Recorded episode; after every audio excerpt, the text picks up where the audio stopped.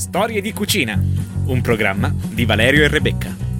Per lo studente che dice basta alla solita pasta. Benvenuti alle ricette in 3 minuti di Storie di cucina. La ricetta di oggi è pasticcio con il pane carasau. Vediamo cosa vi serve. Un pacco di pane carasau, sugo al pomodoro e basilico e mozzarella. Alternate in una teglia pane carasau, pomodoro e mozzarella e infornate a 180 gradi per 20 minuti. La storia di cucina è tutto, alla prossima settimana!